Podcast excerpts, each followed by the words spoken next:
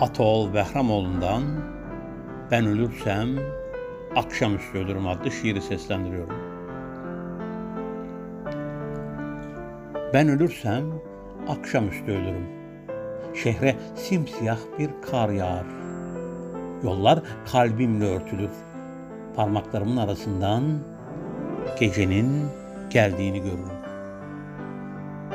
Ben ölürsem akşamüstü ölürüm. Çocuklar sinemaya gider, yüzümü bir çiçeğe gömüp ağlamak gibi isterim.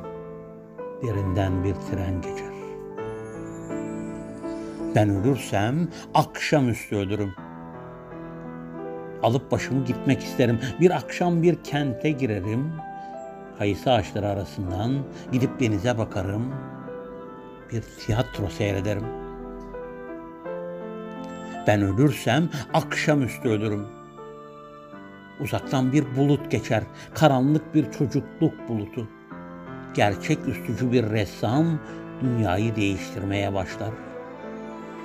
Kuş sesleri, haykırışlar, denizin ve kırların rengi birbirine karışır. Sana bir şiir getiririm, sözler rüyamdan fışkırır. Dünya bölümlere ayrılır. Birinde bir pazar sabahı, birinde bir gökyüzü. Birinde sararmış yapraklar, birinde bir adam.